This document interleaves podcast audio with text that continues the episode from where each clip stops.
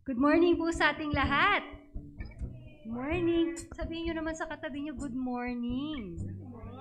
Oh, kahit na nakamask kayo, dapat nakangiti at sabihin nyo, ang saya ko at nandito kayo ngayong araw na ito. Nakikita nyo ba sa mga mata nila na masaya sila? Tayo po lahat ay tumayo. Let's all stand in the presence of God this morning. Let's all bow our heads we come before God. Lord Jesus, thank you so much for this wonderful day. Indeed, O God, this is the day that you have made, and we will rejoice and be glad in it. Lord God, no matter what the circumstance, O Lord Jesus, today we will decide to rejoice. Today, O God, we will decide to worship you and give you praise and honor, O Lord God, for this is the day that you have given us, O Lord Jesus. Lord, be with us. Fill this place, O God, with your awesome presence. Fill us, O Lord God, with your awesome presence, O God. Be lifted high, be glorified, O God. In Jesus' name we pray. Amen. Let's worship the Lord. Today is the day. Amen.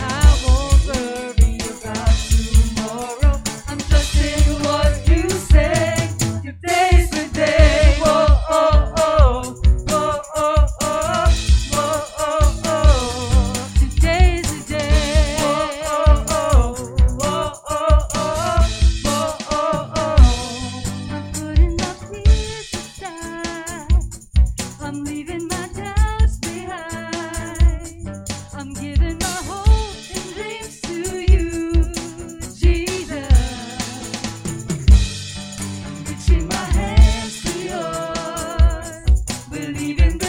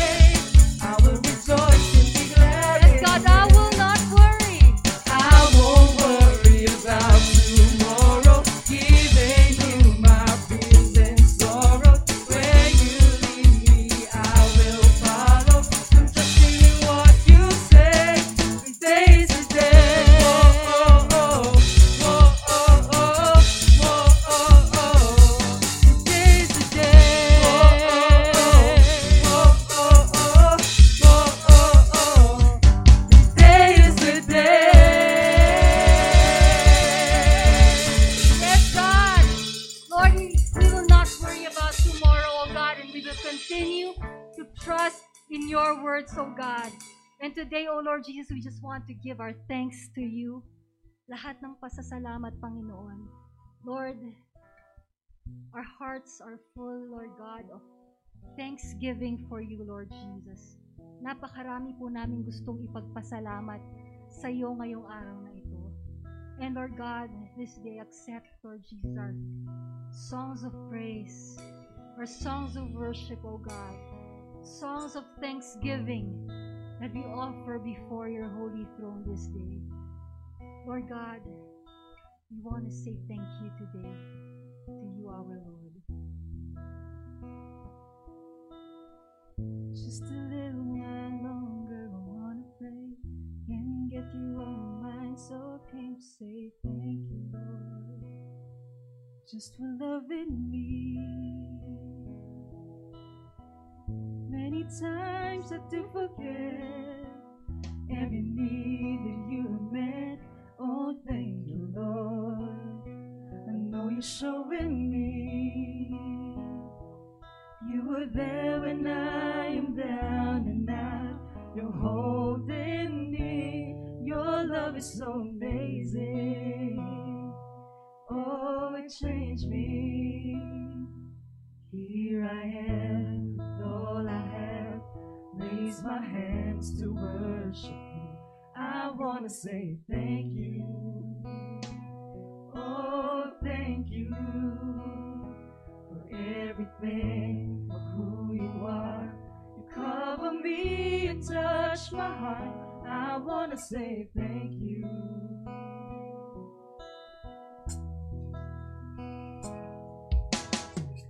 Could have died in my sin, but you saved me. Didn't have any hope at all. You gave me peace divine, strength to carry on. Should have been the one to pay, but instead you took my place. Amazing grace. It's more than just a song, even though I don't deserve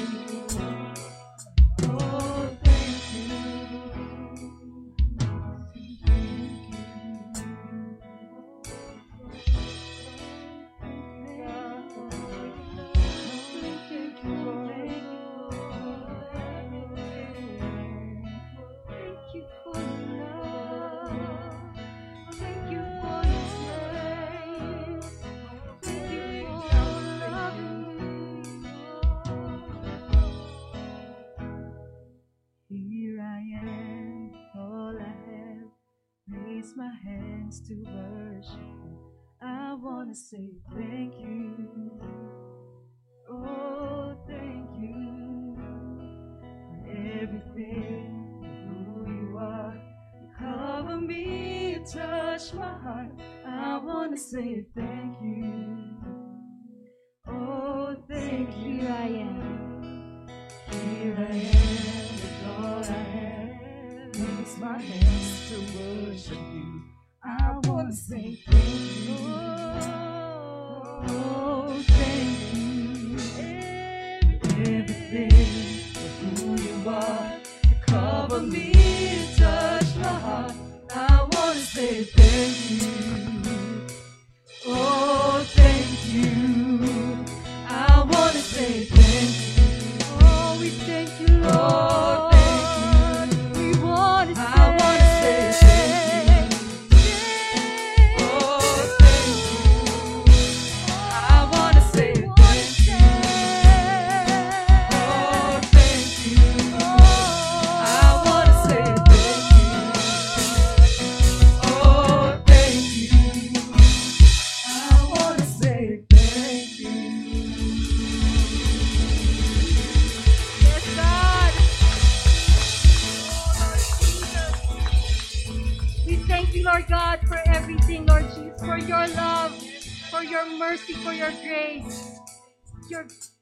Faithfulness, oh God, that's never failing, oh Lord, and that's new every morning.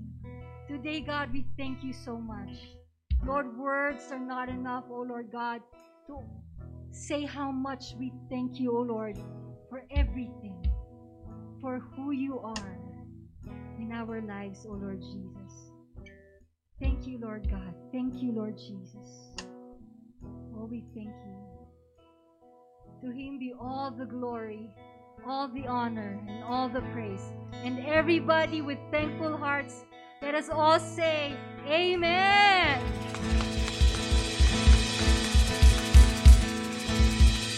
Why don't we give the Lord another shout of praise and clap of praise? Amen. Yan. Bago po tayo umupo, sabihin niyo ulit sa katabi niyo, I'm so happy that you are here with me today. Yan. Makakaupo na po tayo. Yan. Ah, isang magandang morning sa atin lahat. Ayan, so before we start, yan, sabihin mo sa katabi mo, every gising is a blessing. Di ba? Dapat with feelings ngayon, every gising is a blessing. Ayun, di ba? So before we start, some house rules, di ba? May rules tayo yan. Maintain social distancing, di ba? You can smile. Believe me, you can smile. Nakikita yun sa mata ninyo, di ba? And please Di ba? Pag sinabi amen, sasabihin nyo, amen, di ba? Yun. Tapos, uh, if you notice, towards the whole service, wala tayong part wherein uh, we'll- wherein we'll ask you to give. Di ba? Kasi today, we still encourage you to give to our online account, to GCash, have our leaders pick it up sa house nyo, or towards the end of the service, a basket is situated dyan. Dyan po yung basket na you can just leave your tithes and offerings. So if you believe in this ministry, if you believe that we can reach more people for Christ, then I highly recommend that you give to this ministry. Okay? So, good morning sa inyo lahat. Ayan, so, in behalf of One Beat Christian Ministries, we welcome you na sana sa tagal-tagal na ito, you not only grow deeper in understanding God's Word, but you learn to apply His Word in your life every day.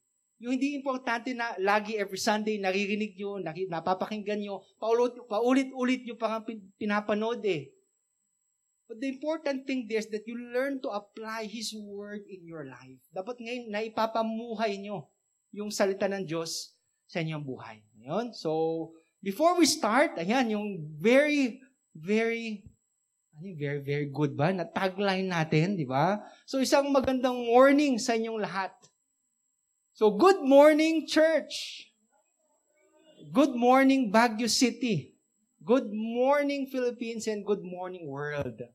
And so, before we get to start again this series, which we, we are, we're entitled it, Blessed. Diba? Are you really blessed today? Diba for the, for, for yun yung difference. eh. Alam mo, uh, for the past eight months, we've been watching it online, di ba? It's different if you're here. Although we very much highly uh, value your health, if you experience service today, di ba iba? Iba, ako, I, I can vouch posible sa bahay, habang pinapanood nyo yung online service, you get to raise your hand during worship. Usually, nas nakapajama kayo, ginagalaw nyo pa yung muta nyo, ay, CCR muna ako, pag mo, tapos na pala yung praise and worship, wow, napaikli ka agad ah, di ba? Sometimes, ino-on nyo lang yung, yung cellphone nyo o yung computer nyo para makita lang namin na is watching with you. Then you go back to bed, di ba? Parang, ah, okay, tapos na pala yung service. But it's different here, di ba? It's, it's, it's an effort. Ako, I want to say thank you to each and everyone who is here today na effort talaga pumunta dito. You put your health in risk. You sacrifice a lot just to wake up early. Di ba lang, lalo ngayon, last Sunday, sabi ko effort kasi you can still notice yung mga tao na hirap pa rin kasi eight months yung routine nila, di ba, online. Sometimes you watch your service uh, uh, gabi na. Di ba, minsan, pag free yung time nyo. Pero if you come here, di ba, 8, 10 o'clock. Oh, Sinong nagising ng 10 o'clock ngayon, di ba? Pati nga estudyante, online, di ba? I-open lang nila camera nila, uh, hide camera, tapos tulog mo na, uma. Mga kunwama, ikaw na lang muna magbantay pag, pag tinawag ng teacher, saka mo gisingin. It takes effort. Lahat ang nga, grabe, bilang na bilang ko, yung ilang taong nag-yon. O, ano bang Tagalog ng yon? Naghikap, di ba? Although nakat nakatakip yung, yung, yung mga bibig nyo, halata alam mo bakit? Napapaluha-luha pa kayo? Di ba? Yung iba, magsusot ng face shield para hindi halatang nakapikit, di ba? May konting glare. Pero, alam mo, yung effort is there eh. You know, sa effort that you came here. And God honors that. Di ba? Yan yung isang bagay na gusto kong sabihin sa inyo. Thank you. Thank you for your time, your effort, and your treasures for being here today. So today we continue our series entitled Blessed. Yan. Sabi sa katabi mo, are you blessed? Are you blessed? So yun. Ako, I have, a, I have a basic question today. Di ba? Yung basic question ko today, what makes you blessed? Have you ever asked that question? Kung talagang every at the end of the service, sinabi I am blessed, I am loved, I am favored, I am a son of God, di ba? What truly makes you blessed? Ah, may feeling na yan na, na pagtingnan mo, eh, blessed nga talaga ako. Siguro if you have a new car, di ba, Jello? Ay, feeling mo, blessed ka, top of the world, brand new car, di ba? Amoy pa, pagbukas mo, wow. Pagka-park mo, titignan mo lahat ng sulok kung may gas-gas eh, di ba? Feeling mo blessed. If somebody has a new car here, tapos ikaw wala kang kotse, di ba? Parang sabi mo, parang lugi ako, Lord ah. Bakit siya ganun, tapos ako ganun? Maybe you have a new job. Di ba? Six figures. Yung mga tipong kumikita, 100,000 above. Di ba? Pagdating ng 11-11, sky's the limit. Kasi six figures, di ba? Ah, wow, ganda niya, di ba? Piso-piso lahat, bibili mo lahat. Maybe you have good health today. Good health? Pag mo, for the past eight months, eh, nisipon, hindi ka dinapo. Di ba? Wala, walang sakit. Walang sakit na gustong lumapit sa'yo, takot. Ni, ni sakit, takot sa'yo. Or maybe you have good relationships. Ano sino siya have good relationships? Di ba? Daming boyfriends, daming girlfriends, di ba? Yeah, healthy relationships in the family is what I mean, di ba? Walang away and everything. Di ba maybe you can say that you're blessed? If you look at all those things, lahat ba na yun, yun yung totoong basihan ng pagiging blessed? See, oftentimes we place that word too high na we place a standard on other people. Na pag yun yung basihan totoo, di yung ibang tao sabi mo nga, no, buti pa siya. Buti pa siya may bagong kotse, buti pa siya may magandang trabaho, buti pa siya may boyfriend, may girlfriend, buti pa sila hindi nag-aaway, may bagong bahay. Alam mo, we so much put being blessed with something tangible. Isang bagay na nahahawakan natin, isang bagay na nakikita natin. But is that the true basis of being blessed? Today, as we do, as we look deeper into God's Word, we've got to find out one thing that makes us blessed. Not that the service, kahit wala kang trabaho, kahit medyo inuubo ka, kahit nag-aaway kayo ng jowa mo every other day, you can say at the end of the day with all your heart that I am blessed. Today we look at a passage of scripture close to my heart. And okay lang umubo ah. I remember a couple of days ago, punta kami SM ni, ni Carol. Sabi, alam mo yun, nasa mid ka? No choice yung talaga kasi sa mass, di ba, natutuyuan ka, so nasa mid ka. Yung sa mid ko pang, yung malakas-lakas, yung may pumutok konti. Kala nila may hold up eh. Lahat sila tumayo eh. Di ba? Scary, sabi ko. Pero dito sa church, okay lang. Hindi ka namin uh, i-judge, di ba? Lalayo lang kami, pero hindi ka namin i-judge, di ba? Today we'll be talking about a passage of scripture, uh, basing it on Second Kings, entitling it Contagious. Sabi sa katabi mo, contagious. O kaya nakakahawa. Sabi sa katabi mo, nakakahawa. Kanina, sabi ko a lot of things, di ba? Bagong kotse. Ano ba mga bago, bago ninyo ngayon? Bagong cellphone. Wow, di ba? Sino pa may bago-bagong modules? Wow. Bagong modules. Wow.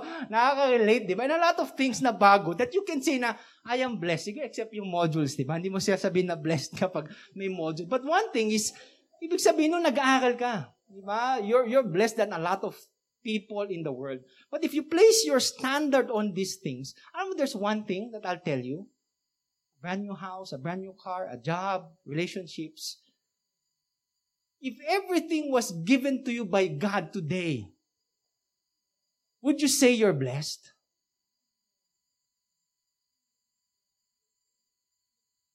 Yes, di ba? In a way, yes. Bagong iPad. Siguro si Maya, di ba? Bagong iPad mamaya daw.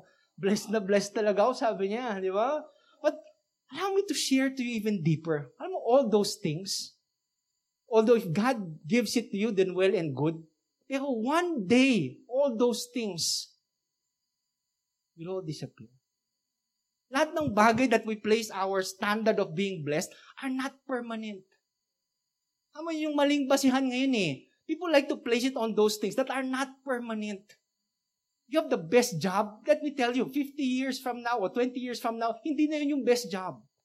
You have a brand new car. After 5 years, hindi na yan brand new.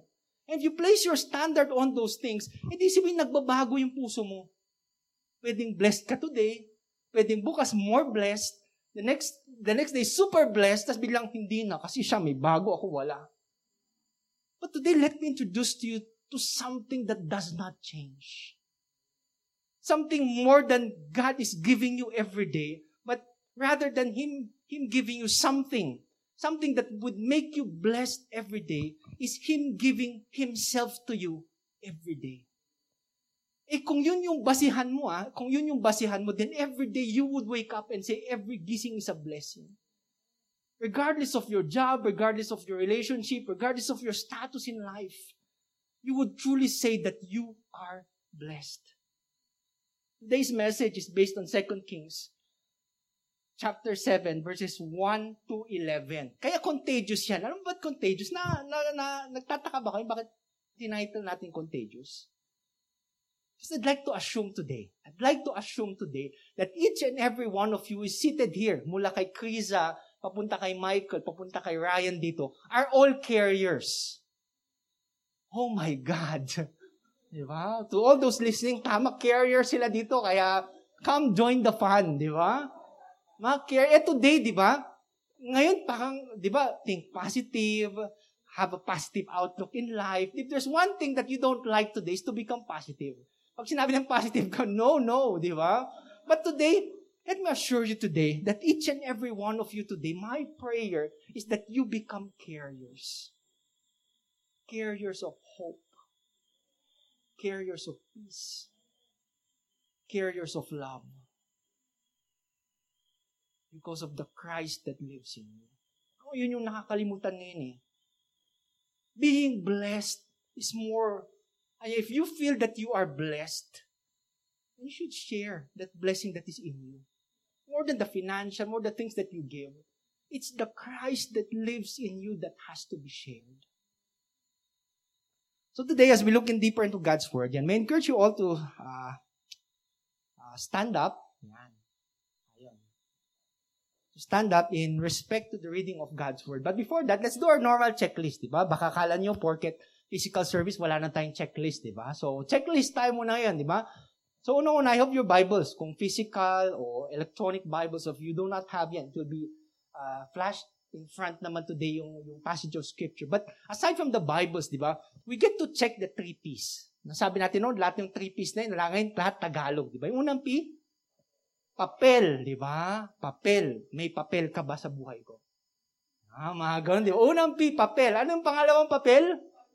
Panulat, di ba? Panulat. Wala akong, wala akong hugot sa panulat eh. Panulat. And the last, the most important P is your puso. Sana today, before you get to read God's Word, hinanda niyo yung puso niyo. That, God, that, that for God to plant a seed in your heart and for that seed to grow. So today, uh, let's read all together. 2 Kings chapter 7, verses 1 to 11. Let's read. Hear the word of the Lord. This Lord says, About this time tomorrow, a seah of the finest flour will sell for a shekel, and two seahs of barley for a shekel at the gate of Samaria. The officer on whose arm the king was leaning said,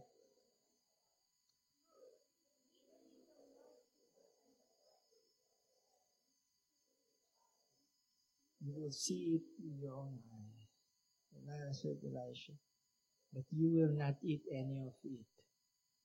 Now, four men with leprosy at the entrance of the city gate, they said to each other,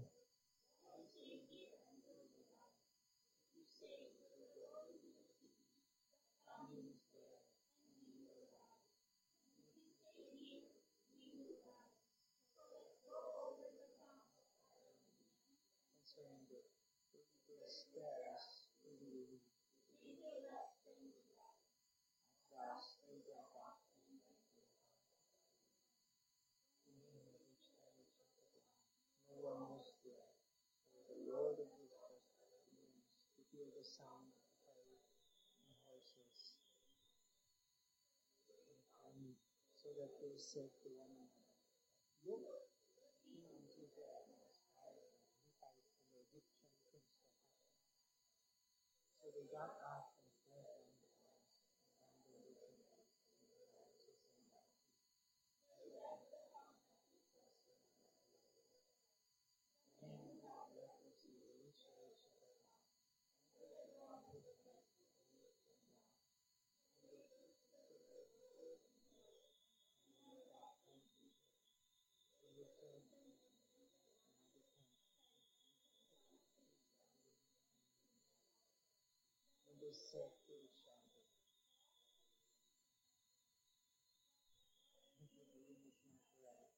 This is a day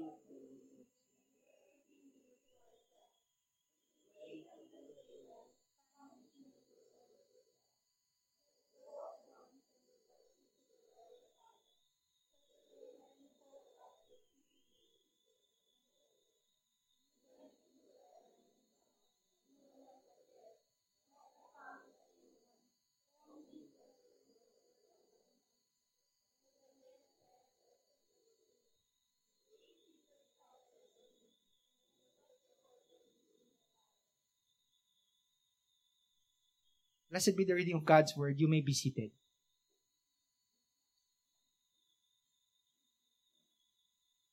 So going back to our passage of scripture, and let me give you a brief context. Kung ano ba nangyayari, di ba? If you pick up your Bibles at 2 Kings chapter 7, parang nasa gitna na siya ng kwento eh. Parang kailangan nyo malaman kung anong nangyari before that. So this was a time wherein uh, the kingdom of Israel was divided na may northern kingdom, tapos may southern kingdom. So yun yung dalawang kingdom. Here we're talking about the northern kingdom, Samaria, yung capital ng northern kingdom. Wherein King Joram was king here. Eh, King Joram wasn't a good king. He wasn't, siguro, marami siyang, marami siyang flaws eh. He wasn't that God-fearing. Kumbaga, he, was that, he wasn't this God-fearing man of God, but he was still king during that time. So this is the setting. And during this time, the Armenians decided to conquer the city of Samaria. Eh, during this time, pag sila nag-conquer, they call it a siege. Ano siege? Yung papalibutan nila yung city, tapos yung entrance, tapos yung exit ng city, doon sila mag-aabang. Ibig sabihin, gugutumin nila yung city. Walang lalabas, walang papasok na supply. So everything was just there. So unang day, siguro happy-happy pa kayo. But the siege usually lasts for months to years. So talagang wala, walang lalabas. Pag lumabas ka, papatayin ka nila. Talagang gutuman yung, yung laban dito kaysa magpapagod pa kami na atakin yung walls, hintayin na namin kayo magutom. So that's that isang technique na ginagawa nila during this time. Eh, so you can imagine the setting of our passage of scripture today. The city of Samaria or Samaria was in a, was in a, ano bang tawag doon? Was under a famine. Ibig sabihin, wala nang ample supply yung city during that time. Even to the point that if you look at 2 Kings chapter 6, ano sabi doon? Isang ulo, isang ulo ng donkey was selling for 80 shekels. Eh, during that if you, if you read your passage of scripture, eh, ano ngayon? Ano ngayon kung ganun, ganun yung halaga? If you compute it today, hindi ko magkano eh, pero ako like to estimate around 18 to 20,000 just for the head of a donkey. Sabi mo, grabe, ganun kamahal, ganun, ganun nila kakailangan kumain. Yung second point doon, sino sa inyo kumakain ng ulo? Ulo ng isang kambing o ulo ng isang donkey? No way. Ibig sabihin, pag yun na, except talaga pag taga-Bagyo ka, di ba? Lahat kinakain mo siguro.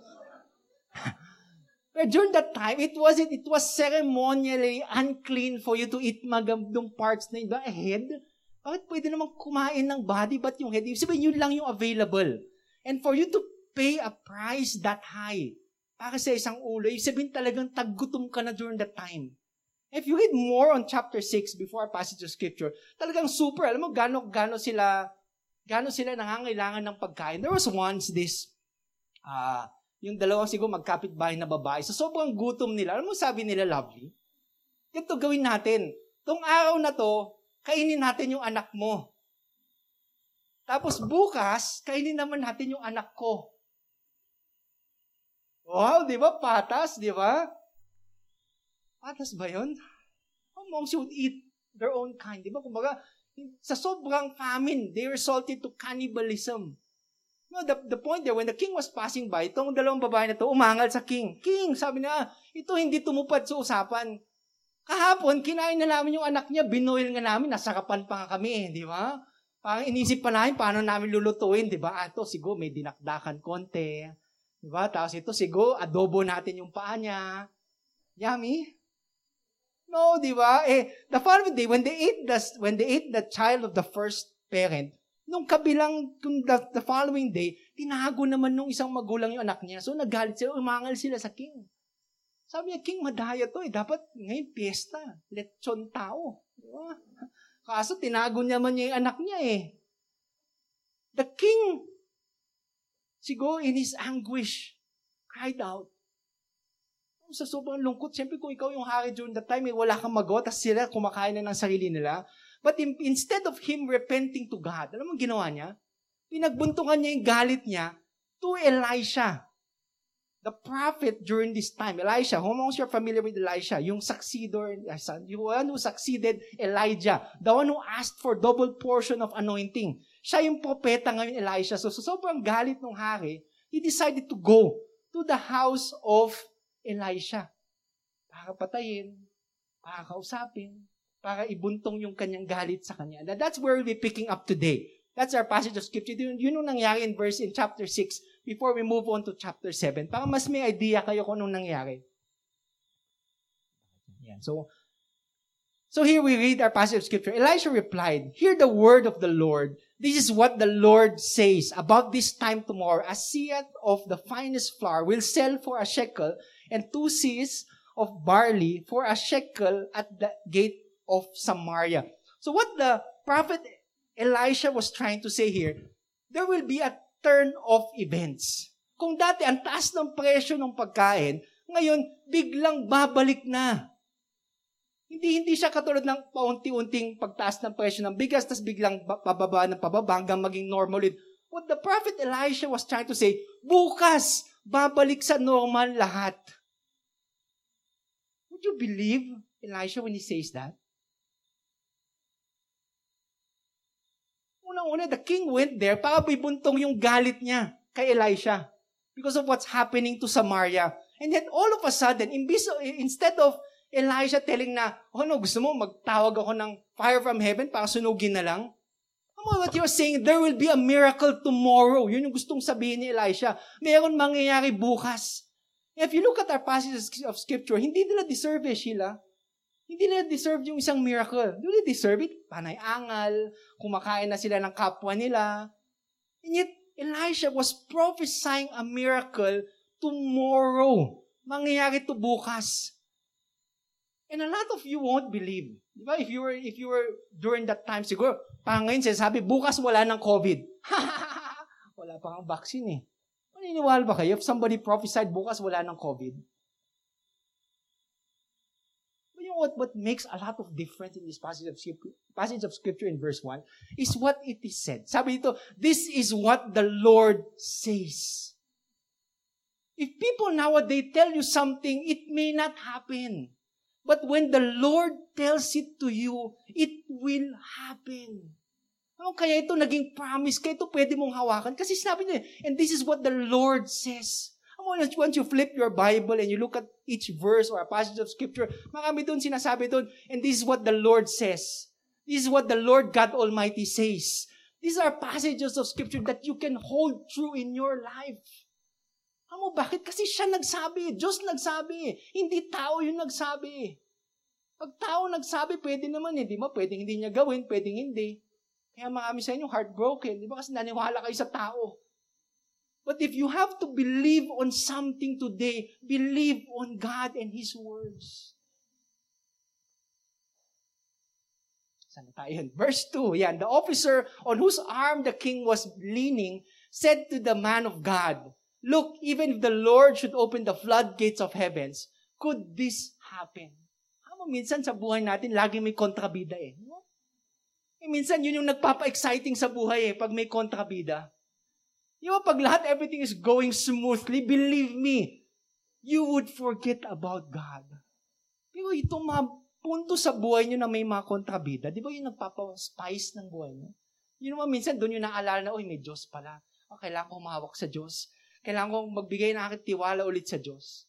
And look at our passage of scripture.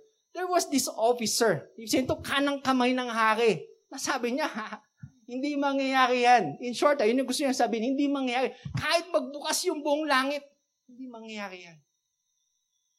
Can you imagine somebody, ito man of God, declaring God's word, tapos sasabihin mo, hindi mangyayari yan. Wow! Matakot ka. And this is what Elijah said. Elijah said, You will see it with your own eyes. Ibig makikita mo. In broad daylight, makikita mo na yung sinasabi ko na babalik sa normal lahat. Hindi na tayo magugutom. Ito yung catch. Ito yung catch. Ito yung masakit. Ito yung ayaw kong mangyari sa akin. But you will not eat any of it. Yung mo, makikita mo lang yung pagpapala, pero ikaw hindi ka kasama. When that day comes, ayaw kong mangyari yon. And that's something we, kung na-notice mo for the past week, it's something we've been preaching, we've been telling you continuously. Your relationship with God is very important. Kasi gusto ko pagdating ko sa langit, makikita ko kayo. Makikita ko si Jello, makikita ko si EJ, makikita ko si Algie.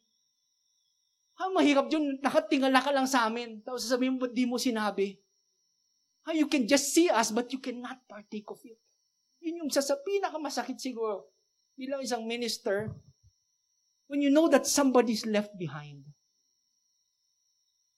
Kasi pananagutan ko yun eh. And that's something I would constantly, every day remind you. How is your relationship with God? Nasaan si Kristo sa buhay mo?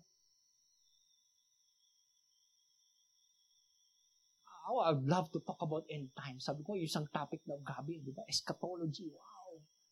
Tapos paano pag sinabi ko, kunwari, patsyot, next year na yung end of the world? What would you do? Yes. Maranatha. Wala nang hirap. Wala nang kota. Wala nang broken-hearted. Wala nang effort. Wala nang gising ng umaga. Every day would just be a day with God. Pero kung hindi ka handa, matatakot ka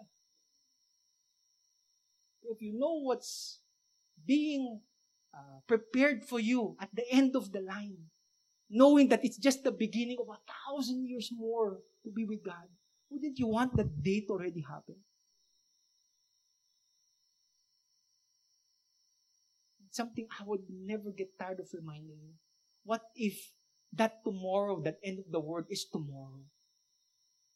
Ready na ba kayo?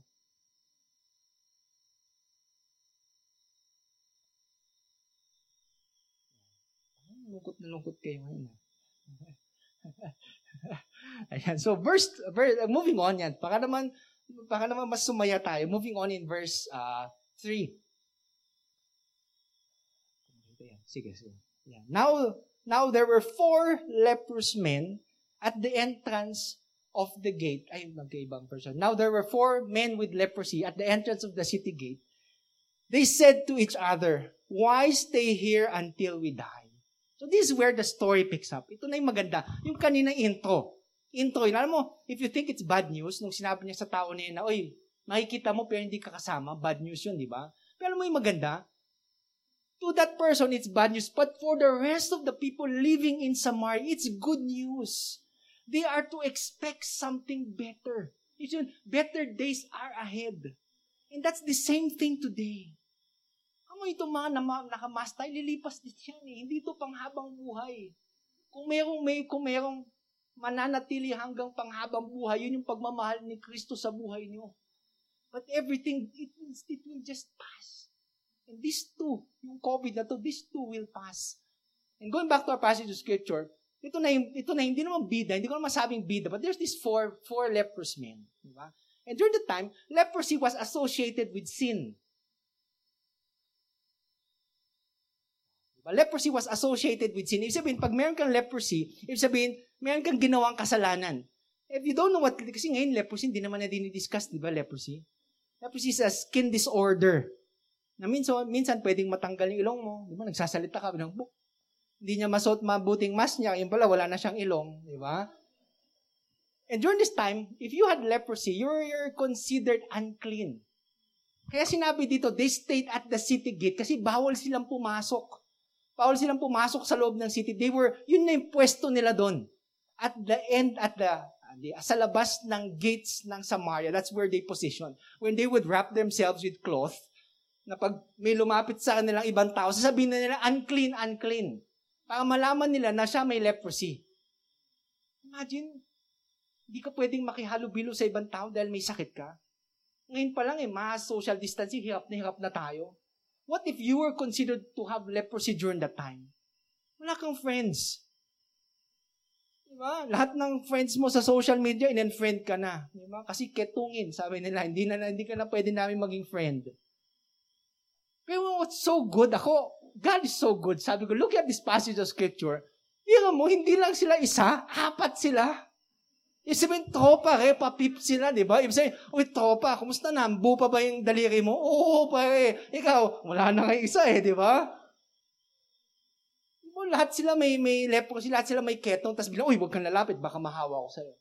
Imagine the nerve, di ba? But this, this four, hindi ko alam kung friends o these four people, bigla napaisip sila. Sabi nila eh, kung mananatili tayo dito, mamamatay din lang tayo eh. Kasi during the time, some people would give them uh, uh, isang ration ng food daily, di ba? Kasi they would use they used to beg alms. Eh syempre may famine sa loob ng city. Sino pa magbibigay ng rasyon? So sabi nila, mamamatay din lang naman tayo dito. Mukhang may naisip ako ah. Di ba? Yan maganda. Di ba? Pag hindi ka lang mag-isa nagagawa ng isang bagay. Di ba? Lumalakas yung loob mo kasi apat kayo eh. Di ba? Apat. So this is what they were thinking of. We say, we'll go into the city, the famine is there and we will die. And if we stay here, we will die. Let's go over the camp of the Armenians and surrender. If they spare us, we will live. If they kill us, then we die. Kita mo, if there's one word na nag-ring sa, sa tenga dito, it's the word die. Ang lahat ng gagawin nila, patay, patay, patay, patay, patay. In short, they had nothing to lose. Dito, mamamatay ako. Balik ka doon, mamamatay din ako. Pag pumunta ko doon, pwede akong hindi mamatay. Baka naman pag nag-surrender kami, maawa sila. Di ba? Kasi grabe naman to. Wasak na yung mukha. Tapos, sige, kupkupin na natin. So these four friends decided to go to the camp of the Armenians. Di ba? What a brilliant idea. Napakagaling eh. Kumbaga, kung tutusin eh, most of us today, if you're in a, if you're in a situation in your life today na parang dead end, o kaya cross, better, better, hindi naman dead end. Better than being a dead end. You're in a fork. Kapag, if you remain in your, if you remain in this point in your life, wala yung mangyayari eh. Why not take the risk? Why not take that step forward? Verse 5 At dusk they got up and went to the camp of the Armenians. When they reached the edge of the camp, no one was there. Imagine, siguro nanginginig na sila eh. Habang papalapit ng papalapit, di ba? Parang, grabe, malapit na tayo. Pwedeng isang pana biglang lumipad sa ulo natin, di ba? So, ah, habang palapit ng palapit sila sa camp ng Armenians, they noticed, parang bakante. Parang wala namang tao. Pwede ba itong isang patibong? Pagpunta nila doon eh, hello! Di ba? Papatayin din pala sila. No one was there. Verse 6, The Lord had caused the Armenians to hear the sound of chariots and horses and a great army. So they, so that they said to one another, Look, the king of the Israel has hired the Hittite and the Egyptians, Egyptian kings to attack us. So this is what happened. The Lord, suddenly, Siyempre, si Lord can do anything. And nothing is too hard for God. And what He did is He caused this commotion. He caused this huge noise for them to think na may pasugod na army sa camp nila. I happen to think of it. Ako si inisip ko, ba't ginawa ni Lord yun? You ever wonder? Ba't ginawa ni Lord yun? Kung gagawin niya, hindi na lang ginawa niya sa Samaria, binigyan niya sila ng pagkain. But of all people, bakit ginawa niya sa apat na tao na to? Apat na tao na to who even had leprosy. Considered outcast in their community. All people want to look at this passage of scripture. Dito ko nakikita na God can orchestrate things in your life. Ibig sabihin, nung nag-usap-usap yung apat na kaibigan, ibig sabihin, God ordained that. Pinirano ni Lord na usap ko. Tapos, you decided in your heart to go to the camp. Kasi pagdating nyo ng camp, andun na ako. Ako nang bahala doon all you have to do is obey. You see how one step of obedience leads to another, leads to another, leads to another. Although they took the risk, although natatakot sila, they had to obey in faith. Sabi mo, pagdating nila doon, eh, walang katao-tao. Imagine, di ba? Uy, natakot sila sa atin, di ba? Ni, ni, ni, ni, ni, ni. Kasi alam nilang darating tayo, baka mahawa sila, mahawa sila sa atin. But God did something. It wasn't them. Walang effort sa kanila. It was all God. All they had to do was obey. Verse 7, So they got up and fled in the dust and abandoned their tents and their horses and donkeys. They left the camp as it was and ran for them and ran for their lives. Ako inimagine ko talagang super yung noise. For them to even, hindi mo naisipin ko anong pupulutin mo eh. Di ba? I remember 1990 earthquake during the time. Hindi ko alam kung If you're from Baguio, alam mo yung 1990 earthquake. If you were here, grabe. Di ba, naisip mo pa ba na kumuha ng damit? Ay, ilang days kaya kami sa Burnham. Ah, ito, ah, ma, ilang brief na dalhin ko. Di ba? Hindi mo naisip, di ba? Pagka-shake eh, takbo! We didn't even think during that. Hindi ko alam noon eh. Wala kami chinelas, naglalakad na kami sa bubog, di ba? Pagtingin mo, dumudugo yung, yung, yung paa. Wala na, wala ka nang maisip during that time eh. And I could imagine it was the same thing during this time na sa sobrang lakas, sa sobrang takot na nasa puso nila, all they thought of was to run. Diba? Parang yung sesa parang sinasabi ng, uh, ng anak ko yung meme na run. Dun, dun, dun, dun. Ano yan? Hindi niyo alam yan. Sige.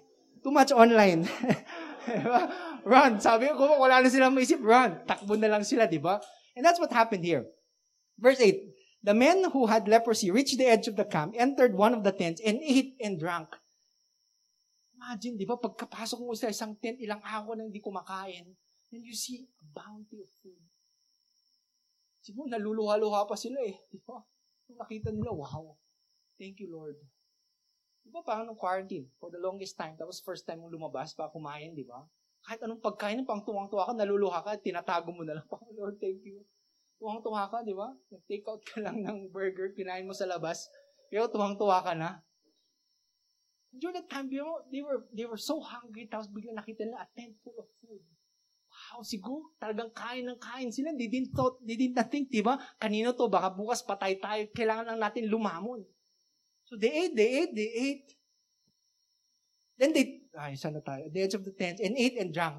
Then they took silver, gold, and cloth, and went off and hid them. They returned and entered another tent, and took some things from it, and hid them also. Imagine, from being a nobody, from being somebody without any possession, wala kang pagmamayari, yung damit mo lang na butas-butas, yun ang pagmamayari mo. Biglang paglabas na natin, bling-bling. Di ba, suot na nila yung mga alaas ng mga Armenians, naka-helmet yung iba. Bro, bagay ko ba? Naka-boots lahat na, di ba? Hindi ka kita nakilala eh. Naalala ko lang, ikaw pala yung walang, walang tenga, kaya, oops, ikaw yan, di ba? But from being nothing, they were somebody. Enjoy na enjoy siguro sila. Oh, Next tent, next tent, next tent. Super dami. Hindi na alam kung saan nila itatago yung mga treasure nila eh. Sila na yung pinakamayamang tao sa balat ng lupa. And all of a sudden, there was this realization that happened to them. Verse 9, Then they said to each other, ito yung maganda eh. Kahit paano nag-iisip din sila, di ba, na pagdating ng kayamanan eh, makakapag-isip ka pa ba? Like if you won today, like if you won, uh, kung may loto, uh, ano pinakamataas ngayon? 12 million. Oh, tumataya yun. Di ba? Hindi. 12 million. Di ba? Kung 12 million, what would you do with 12 million? Ah, ako, I'd, I like to imagine. Buong araw mo titignan lang yung ticket mo, tapos search sa internet, tama ba? Tama ba? Oh, shucks, tama. Bukas titignan mo naman, tama ba? Tama, oh, shucks, tama. What would you do with 12 million? Isip mo na, oh, bahay, kotse. Ah, lahat ng mga ex ko, papapatay ko.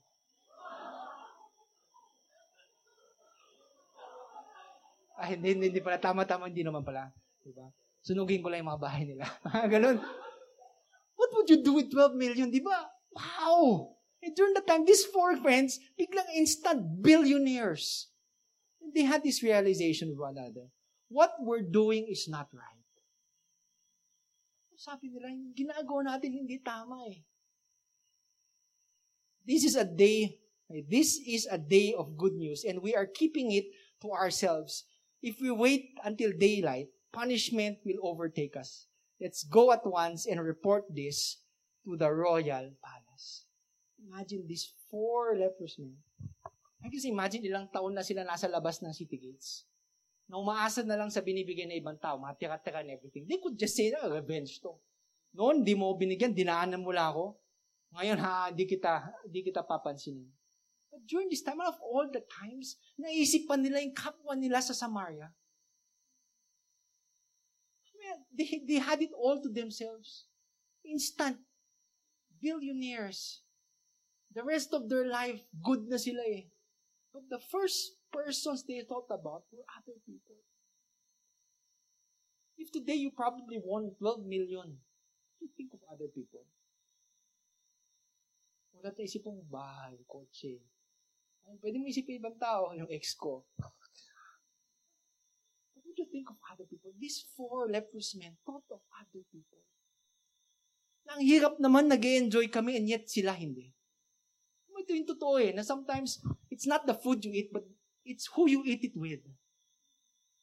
Ah, yung favorite nyo ko na, ha? viscose, ah, strawberry shortcake, di ba? Burger King, malaki. Malaki na 900, malaki. Tapos kakainin mo lang mag-isa dyan. Di ba? Ang sad. Di? Selfie ka pa, my day, wow, all by myself. Sino niloko mo? Pero grabe daw pa. Ang lungkot pala ng buhay mo kung mag-isa mo lang kakain nun, di ba? One slice for me, uh, one slice for me again. Diba? Pero yung simpleng, ano yung pinakasimple? Ube, cheese, pandesal. Mm, Skyrocket yung price. Kahit paghatihan nyo na dalawa lang kayo, di ba? Kahit nakuha niya yung ube, sa'yo lang yung tinapay. Okay lang eh. At least nag-enjoy kayo pagkagat niya. Masarap, di ba? Sabi ko sa'yo, masarap, di ba? Kahit di ko natikman yung ube at cheese, di ba? Kahit sa kanya lahat these four friends thought of thought of other people and say na kung kami nagsasaya, dapat ibang tao din magsaya. So decided, they decided to go back to Samaria and inform the palace. Verse 10, yan, towards the end na to. So they went and called out the city gatekeeper, keepers and told them, We went into the Armenian camp and no one was there. Not a sound of anyone. Only tethered horses and donkeys. And the tents left just they were, as they were. The gatekeeper shouted the news, and it was reported within the palace.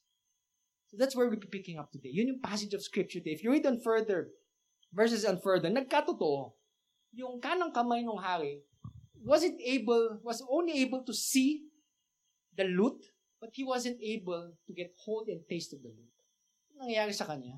Yun yung isang bagay na pinaka, siguro sa isang, kung meron ka magiging position, wag yun. Yung paggutom na lahat tao, ikaw yung mag-aayos ng pila. Siya yun eh. You know what happened? He was trampled.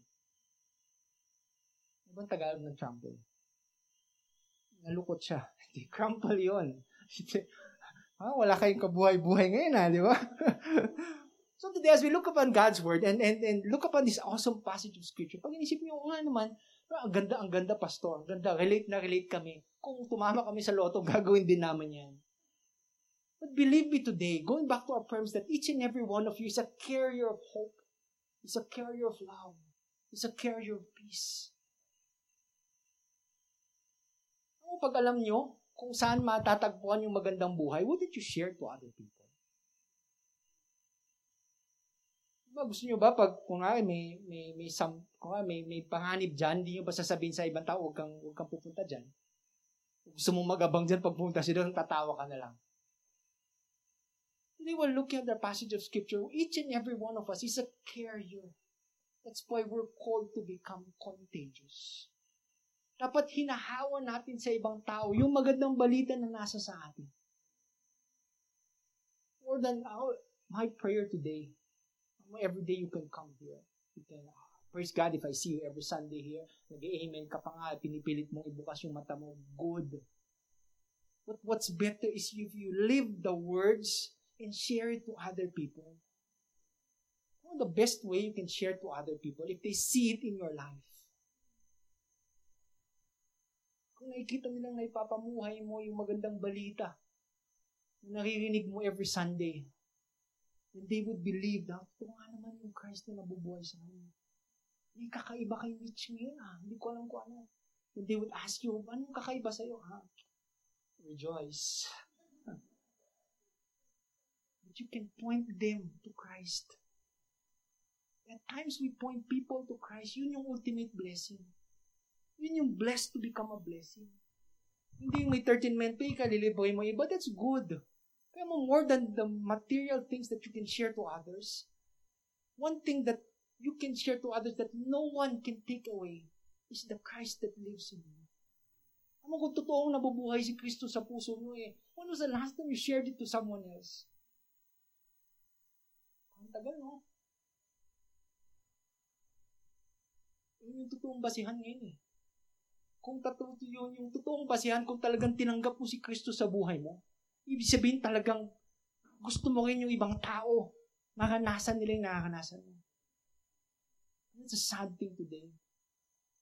Ibig na baliktad, eh, sabi ko, the end times are coming closer. Di ba dapat mas vigilant, mas aggressive tayo sa pag-share ng Word of God? Ano, baliktad ngayon eh. Mas takot yung tao, ha? Baka i-reject niya ako, baka pagtawanan niya lang ako. Baka wala lang. You're just like the four friends, you have nothing to lose. Ang yung face value, bukas makakalimutan din nila. Believe me, pagtatawanan ka, oh, it's okay. Your job is not to change them. Your job is to plant the seed so that God can move. Kasi minsan gusto natin tayo lahat eh. Tayo na ngayon tao, tayo pa yung Diyos. Pag tayo nag-share, gusto natin tayo pa magbabago sa buhay nila. Dapat bukas, di ka na uminom ha. Dapat bukas, di ka na naninigarilyo ha. Babantayan kita. Each person has a different timetable. God moves differently to different people. People ask me, Pastor, may friends ka pa bang manginom? Yes. Isa ka ma, sinasamahan ko sila eh. Oh, tagay ka pa, tagay ka pa. Kulang pa sa'yo, di ba? What better way to share to them of, of the Christ that lives in you? Pag ikaw mismo kaya mong tumanggi. You get to share. You get to share God's love. That there's hope. Especially amidst this pandemic. Ang daming tao walang pag-asa. Ang damot natin kung tayo alam natin kung saan yung totoong pag-asa. And yet we don't point people to Christ. So today, looking at God's Word today, how can we be contagious? Paano tayo maging nakakahawa? Kami sa atin, hindi nakakahawa, eh, nakakaawa. Di ba? Looking at you, parang pagod na pagod. Pastor, hindi na ako nakakahawa, nakakaawa na ako. How can you become contagious? Positive. Yes, di ba? Be positive. the other way around. That's right. So the first word I'd like to leave you today is first C. Sabi ka mo, C. Ito, mabilis lang to. C. C. You have first to see your current condition. Hindi, hindi ka magiging contagious kung ikaw mismo, alam mo, ah, wala, I'm good. I'm blessed. Ano, Jesus na sinasabi mo, hindi ko kailangan yung okay na ako. May bagong kotse, may bagong trabaho. Lahat okay na ako, blessed na ako. Yung sinasabi mo, blessed, yes, I can say I'm blessed. But not until you see your condition. That you are in need of a Savior. Na kahit gaano ka successful sa buhay, all of those things will disappear. Just like the four lepers. Nakita nila eh. If we stay, we die. If we go, we die. If we go there, we might die. Pero baka naman, baka naman, mabuhay kami. And today, the one thing we're off- uh, the one thing I'm offering today is that relationship with Jesus Christ. Ah, minsan baka hindi nyo nakita eh. Ah, okay, pastor. Sige, magsalta ka lang. Pero there's one thing, just like the four lepers I want to leave you, leave you guys today. You have nothing to lose. Ano bang mawawala sa'yo? If you accept the Lord Jesus as your Lord and personal Savior, ano bang mawawala sa'yo? Nasa online, nakita, nakita ko ng mga friends ko na tinanggap ko, na, nakita ng mga friends ko na born again na ako. So what? You have nothing to lose and everything to gain. You just do not know what's waiting at the end. Pag alam mo, how? One day, you'll say, wow, thank you. Thank you for that day I came to know Jesus Christ. Going back to our passage of scripture in uh, verse uh, 3 to 4 ba yun? Yes, in 3 to 4. These are the four men who made that realization. Their realization that we have to see, pwede naman nilang, pwede naman nilang aminin sa sarili na na, ay, okay na, talagang patay naman na kami. Nung nagkaroon ng leprosy, ah, tinanggap ko na napatay na ako. But they suddenly realized na may pag-asa eh. Meron pa, meron pa pala tayong pwedeng gawin. So they took that step of faith and went to the enemy camp. Today, look at yourself. You look at yourself today, what do you see? A student with good grades? A successful person, a person who is loved? What do you see? Or do you see a person in need of a Savior?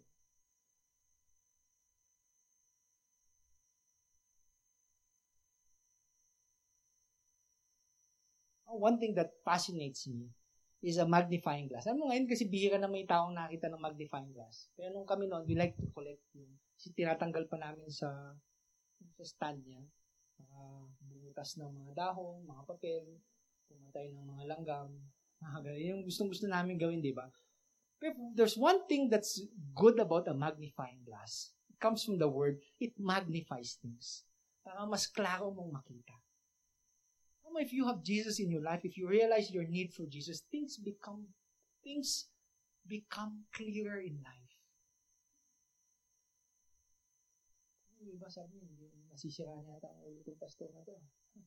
Things become clearer. Hindi mo maintindihan, pero there's a lot of things. It doesn't revolve around a paycheck. Hindi mo na, hindi ka na excited pag 15, 30. You're more excited to see people changing. When you see your neighbor na nagbago yung buhay, ngayon nag-church, dati hindi.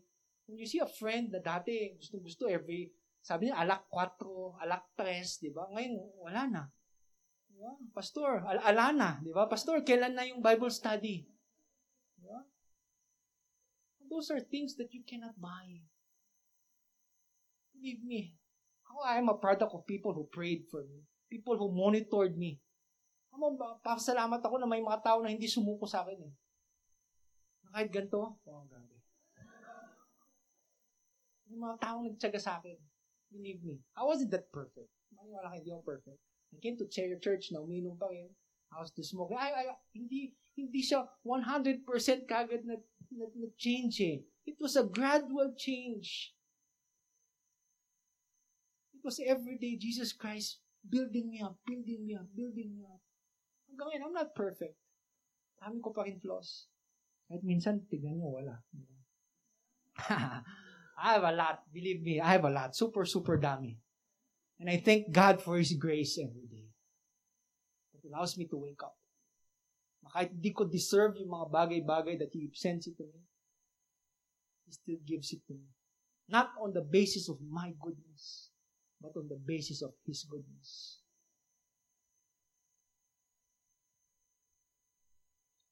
Rick Warren said, You never know God is all you need until God is all you have. How at times, there are some people na talagang, minsan, pinagpipray ko na, Lord, break them. Kahit ayoko, as a pastor, I don't want that to happen. Ayoko kayo nakikita umiiyak, ayoko nakikita kayo nung nahihirapan. But there are certain points in your life that you need breaking. Oh, bakit? Pag kayo basag na basag, and there's no one you can go on to except God. That is the perfect moment for you. I mean, best realization na from the very start till the end, God was always with you. Kasi ako pwede ko yung iwan. I can fail you a lot of times. Sabi, tinext ko si Pastor, nag-reply siya two days after. Hindi na ako mahal ni Pastor. There's somebody who won't fail you. It's God Himself.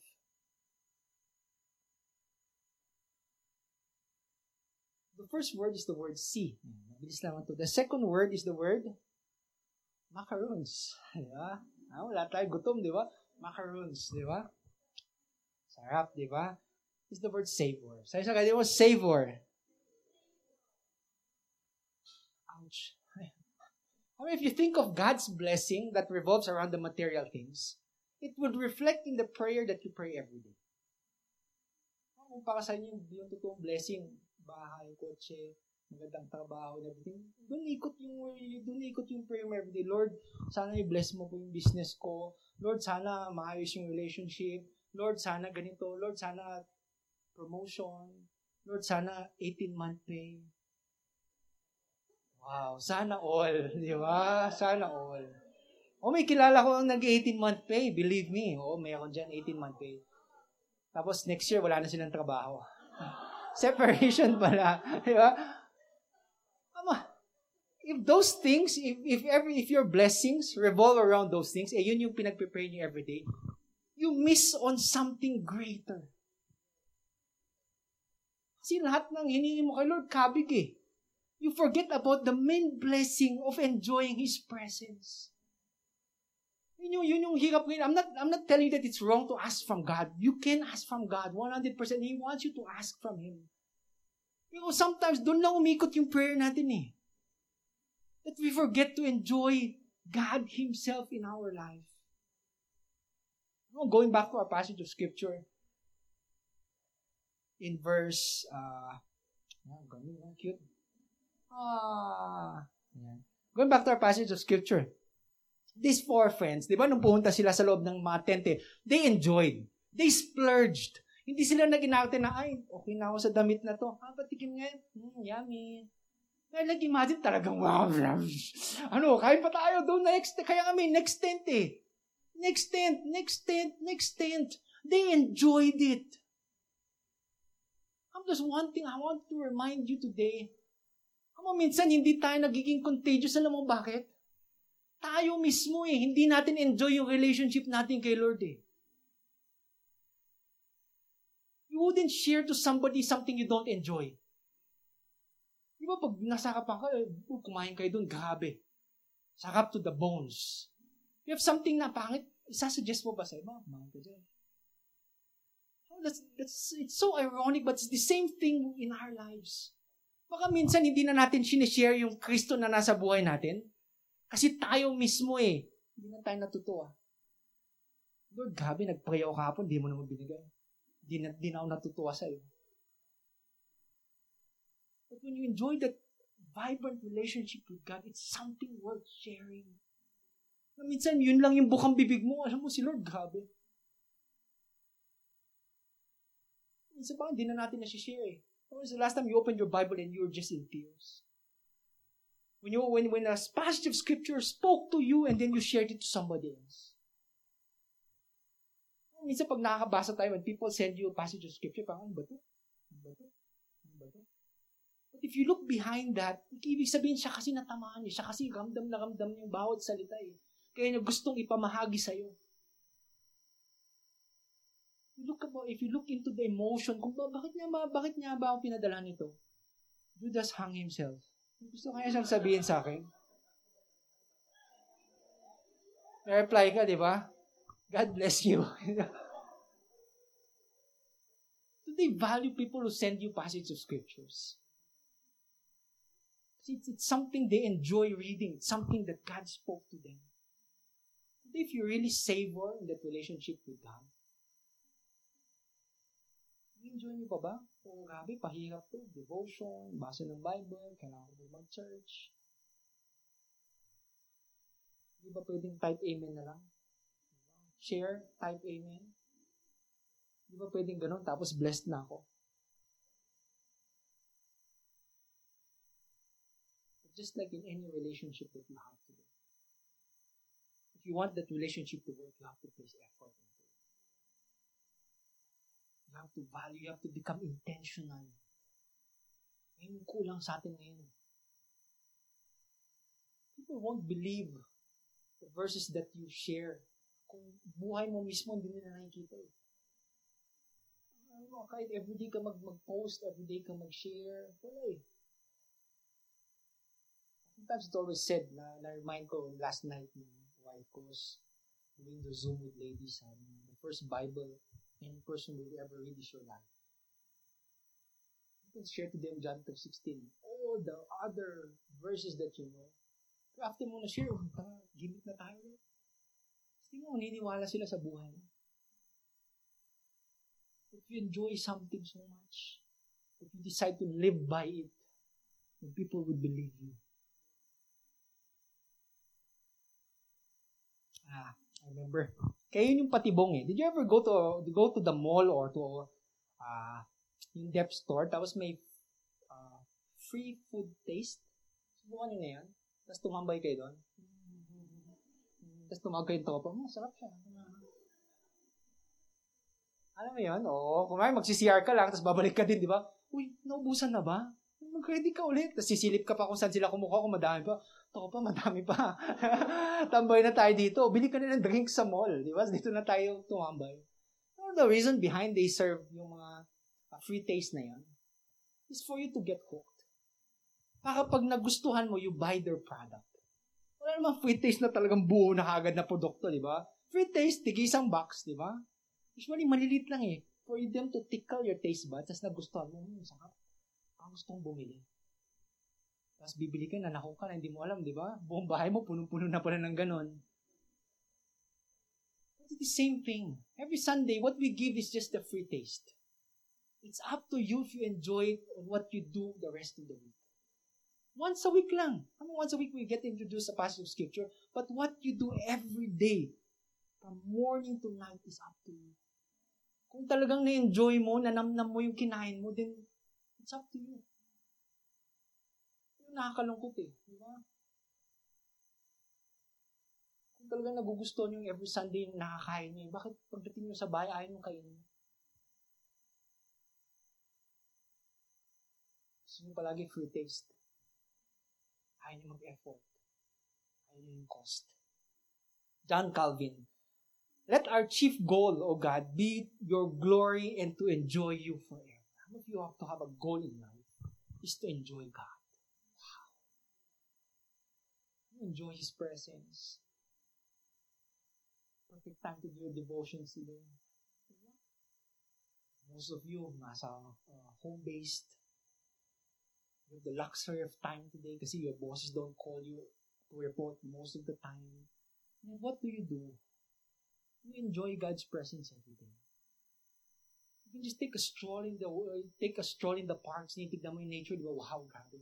can be reminded of a passage of scripture, di? God's creation, that you can see God in everything. Today, if I have to remind you today, your chief goal should be to enjoy God forever. Lastly, last na to, last. Last word I'd like you to share today. We become contagious first if we get to see who we are in our need of a Savior. Second, if we savor our experience with God. And lastly, if we share. You cannot become contagious kung ikaw mismo hindi mo nahahawa sa iba. Uy, nakakahawa yung ubo ko, di ba? Pero wala naman. Tinatawagan mo na pala sa telepono. Alam mo, baka mahawa ka. Today we get to share. Saan sa tabi mo share? Ayun, umubutol ako.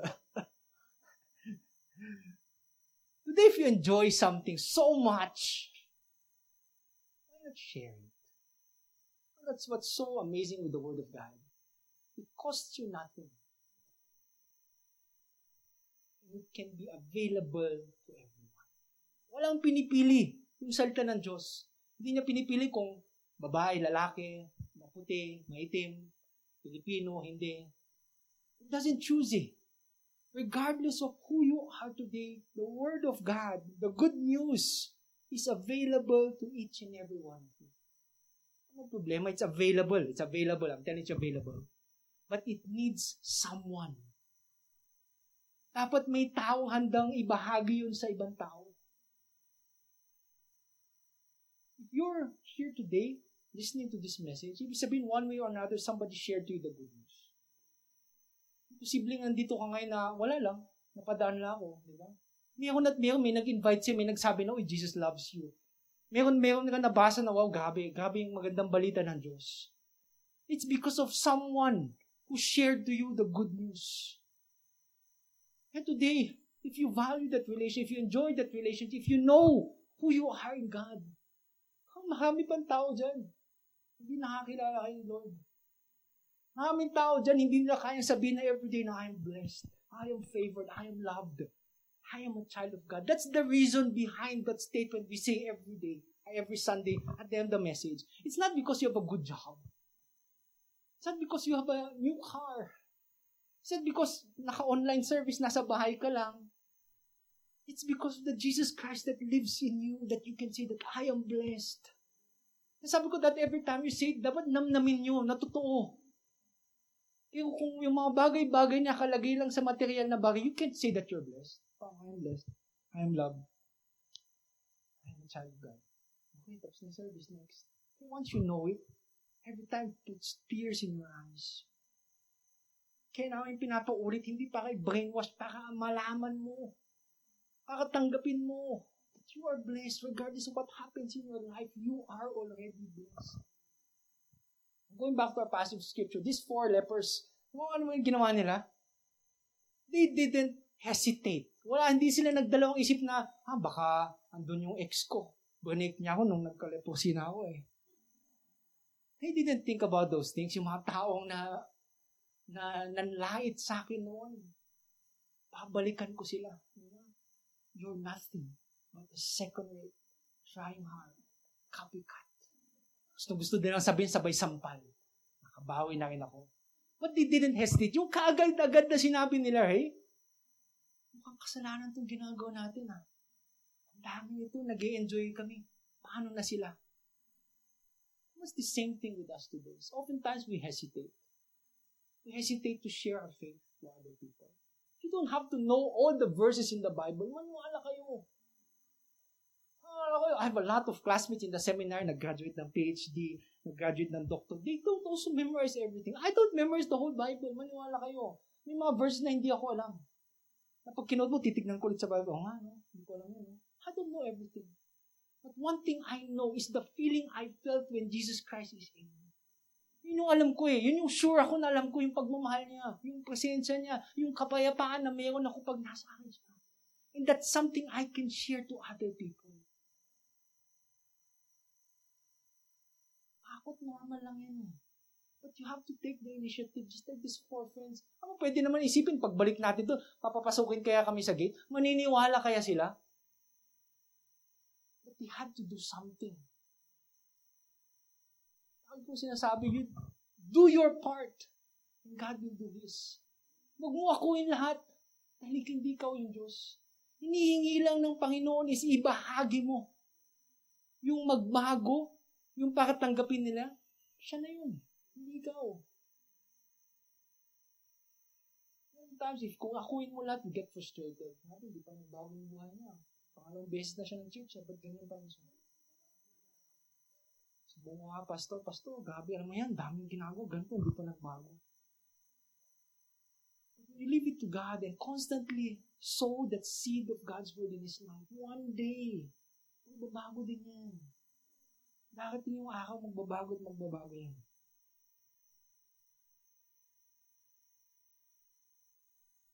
So lastly, favorite line. Rick Warren. We must learn to share the good news in ways that show it is both good and news. The gospel is about what God has done for us and what we can become in Christ. Both good and news.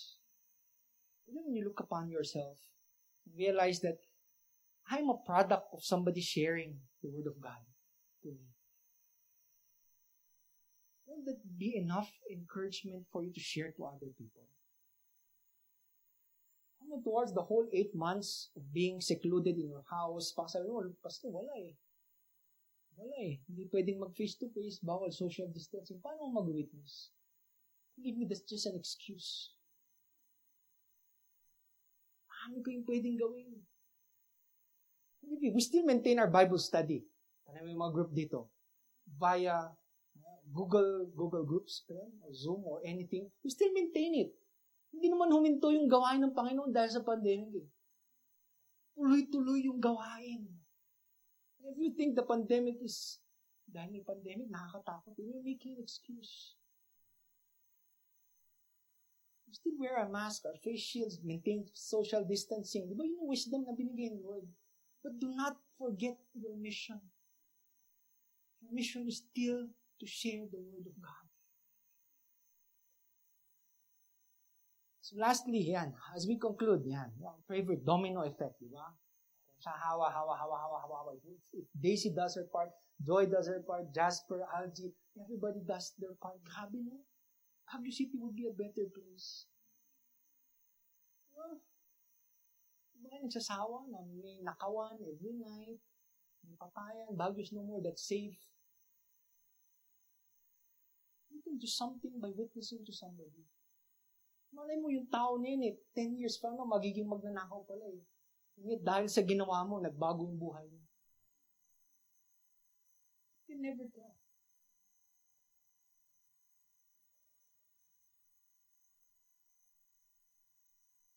Leave you with some personal reflections. Yan. Um, African ba to? Hindi. Yeah, an African proverb went on to say, there is only one crime worse than murder on the desert, and that is to know where water is and not where water is and not to tell. Believe me, there are a lot of thirsty people out there. And you know where water is. Living water.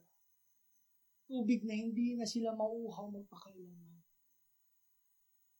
Ang hirap nun. Minsan, napakahamot na natin. Happy na tayo na tayo saved. Pero paano na sila?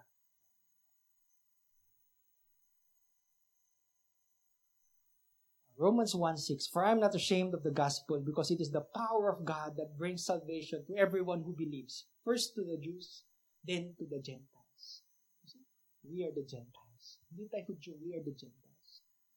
But the word of God is also made available to each and every one of us. Salvation is available to all. Walang pinipili yan. So to end today, how to be contagious. First you see, then you savor, then you share. That is the true essence of the words blessed to become a blessing. you are blessed to become a blessing. Let me end you, let me end this message with a song. Hindi po kakanta. I'm sorry. I'm sorry. Hindi po ako kanta. Hindi po sapat yung bayad para kumanta ako. yeah, I'm, not, I'm not a singer. Di ba? Hindi ako pa kumanta. But I'll try my best. This song, uh, the first time I heard about it, hanggang ngayon it brings tears to my eyes. Kung bakit eh, there's something personal. It, ito yung parang, aside from a verse that becomes my life verse, this is one of the songs that I live by every day. It's a song uh, entitled Thank You, popularized by uh, Ray Balls. Ray Balls. Let me just read to you. Read, ah, read, sabi ko read. Let me read to you a few lines.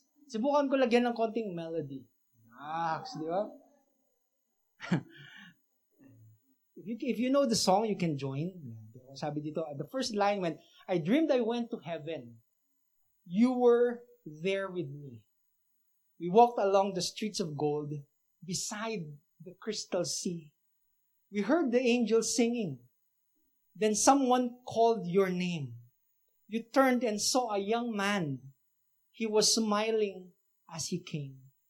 He said, Friend, you may not know me. But then he said, But wait.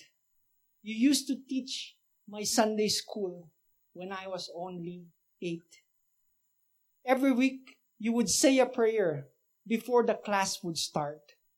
One morning, when you said that prayer, I asked Jesus in my heart. There's a chorus. Said, Thank you for giving to the Lord. I am a life that was changed. Thank you for giving to the Lord. I'm so glad that you gave. Another man stood before you and said, Remember the time a missionary came to your church. His pictures made you cry. You didn't have much money, but you gave it anyway.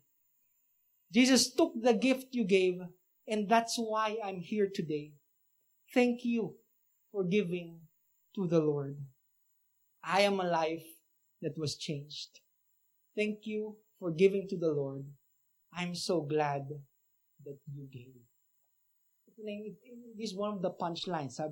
One by one they came, as far as the eye could see. Each one, someone, uh, each one somehow touched by your generosity.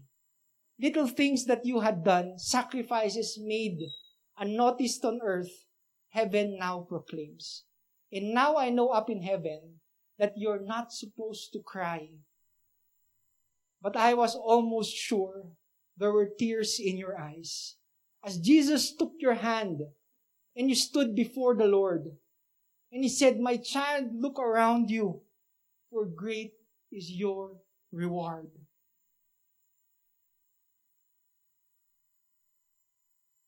Oh, it's one thing I desire in life. When I get to heaven, oh, it's a far shot na may makakaalala sa akin. The song reminds us that what if somebody approaches you and says, Thank you. Thank you for sharing the Word of God. Kaya ako, kaya ako nandito dahil sa iyo.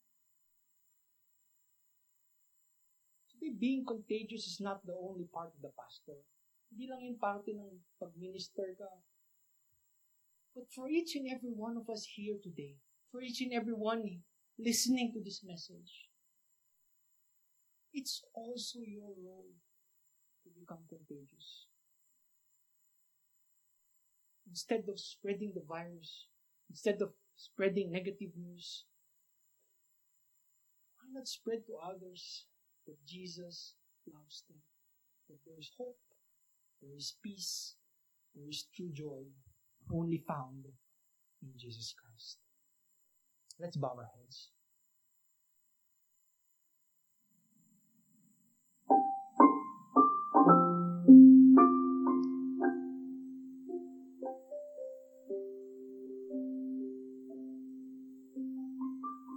Father, today,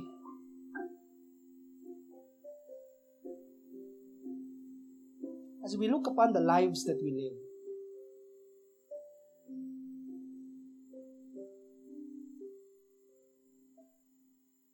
we know you're speaking to us today. Today we pray for courage. We pray for boldness. We pray for us to do the right thing.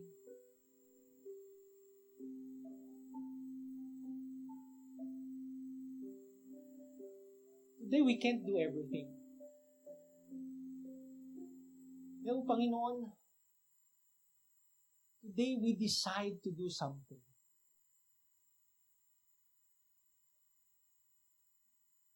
Today, thank you for allowing us to see ourselves, O Lord Father, that we are in need of a Savior, that we are sinners saved by grace,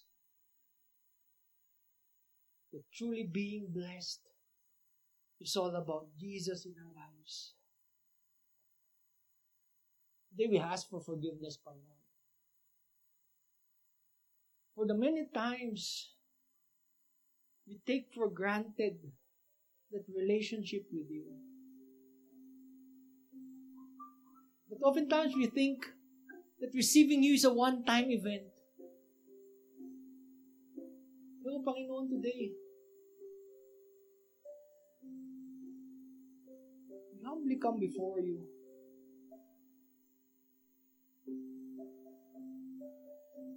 And yet ignite that relationship with you. We want to enjoy our relationship with you. We want to savor, savor every moment, O Lord Father, that we have with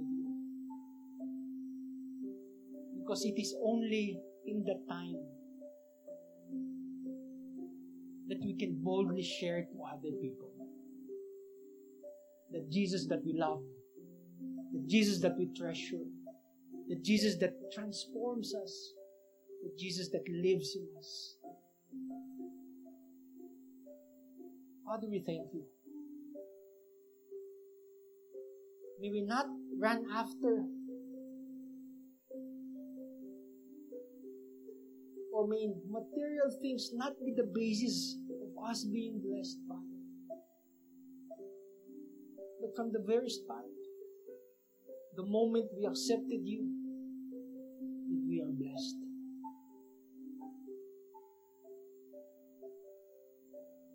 Father, it's not only what you can do for us, but what you are continuously doing in us. Lord, today I pray for each and every one, not only here today, but listening to this message today. May you spark that fire in their hearts today. May they begin, may, may, may they begin to realize how blessed they are. May a fire start in their heart. So big that other people would catch it. Father, we thank you for your love, for your grace, for your mercies that are new every morning. And today we thank you. We thank you for who you are in our life. We thank you for what you are doing in our life. We thank you for what you will be doing. Father, we honor you. We praise you, Lord Father. Give us that faith, just like those four leprous men decided to share what they received, that wonderful thing that we received. Father, today we honor you. Thank you for this time together. Continuously cover us with your blood, protect us, Father. Today we also pray for our nation, the Philippines. Pray for the world. We pray for the election that has just been finished in the United States. We pray for more righteous men. We pray for good governance. We pray for your hand to be upon us, O Lord. Lead us to the right direction. Continuously guide us, protect us. Father, we love you. We honor you. We give you thanks. In Jesus' name we pray. Amen and amen.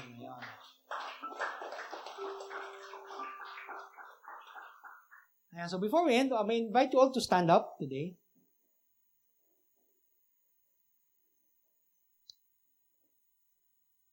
Stand up, yan. So today we reach a point in our service when we get to recite those lines again.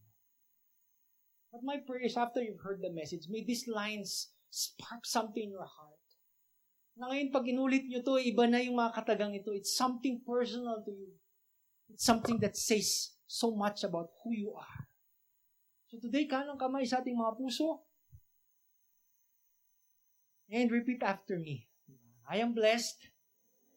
I am favored. I am loved. I am a child of God. So one more time, let's mean it again. I am blessed. I am favored. I am loved. I am a child of God. I invite you all to raise your hands to the heavens as we end this service in a word of prayer. Heavenly Father, we thank you for you're God who loves us. You're a God abounding in grace. You're sovereign, O Lord Father. We truly thank you that the grass withers and the flowers fall, but the word of God endures forever. We thank you for today, O Lord Father. Truly an encouragement, a rebuke, but may it propel us, O Lord Father, to your calling in our lives, O Lord. Today I pray that the love of God, the abounding grace of His Son Jesus, and the constant fellowship of the Holy Spirit be with you all. Go in peace to love and serve the Lord. In Jesus' name we pray. Amen and amen. Ayan, so our service will be uploaded later. If you like, if you if you enjoyed the message today, kindly share the message later. Hindi naman porket nakinig na kayo ngayon eh, uh, hindi nyo na pwedeng i-share. Though, let's share to others that God loves them and that we love them too. So like, love, share. God bless. Stay safe. We'll see you soon. Diba? So again, book for next week. See you next Sunday. God bless you all.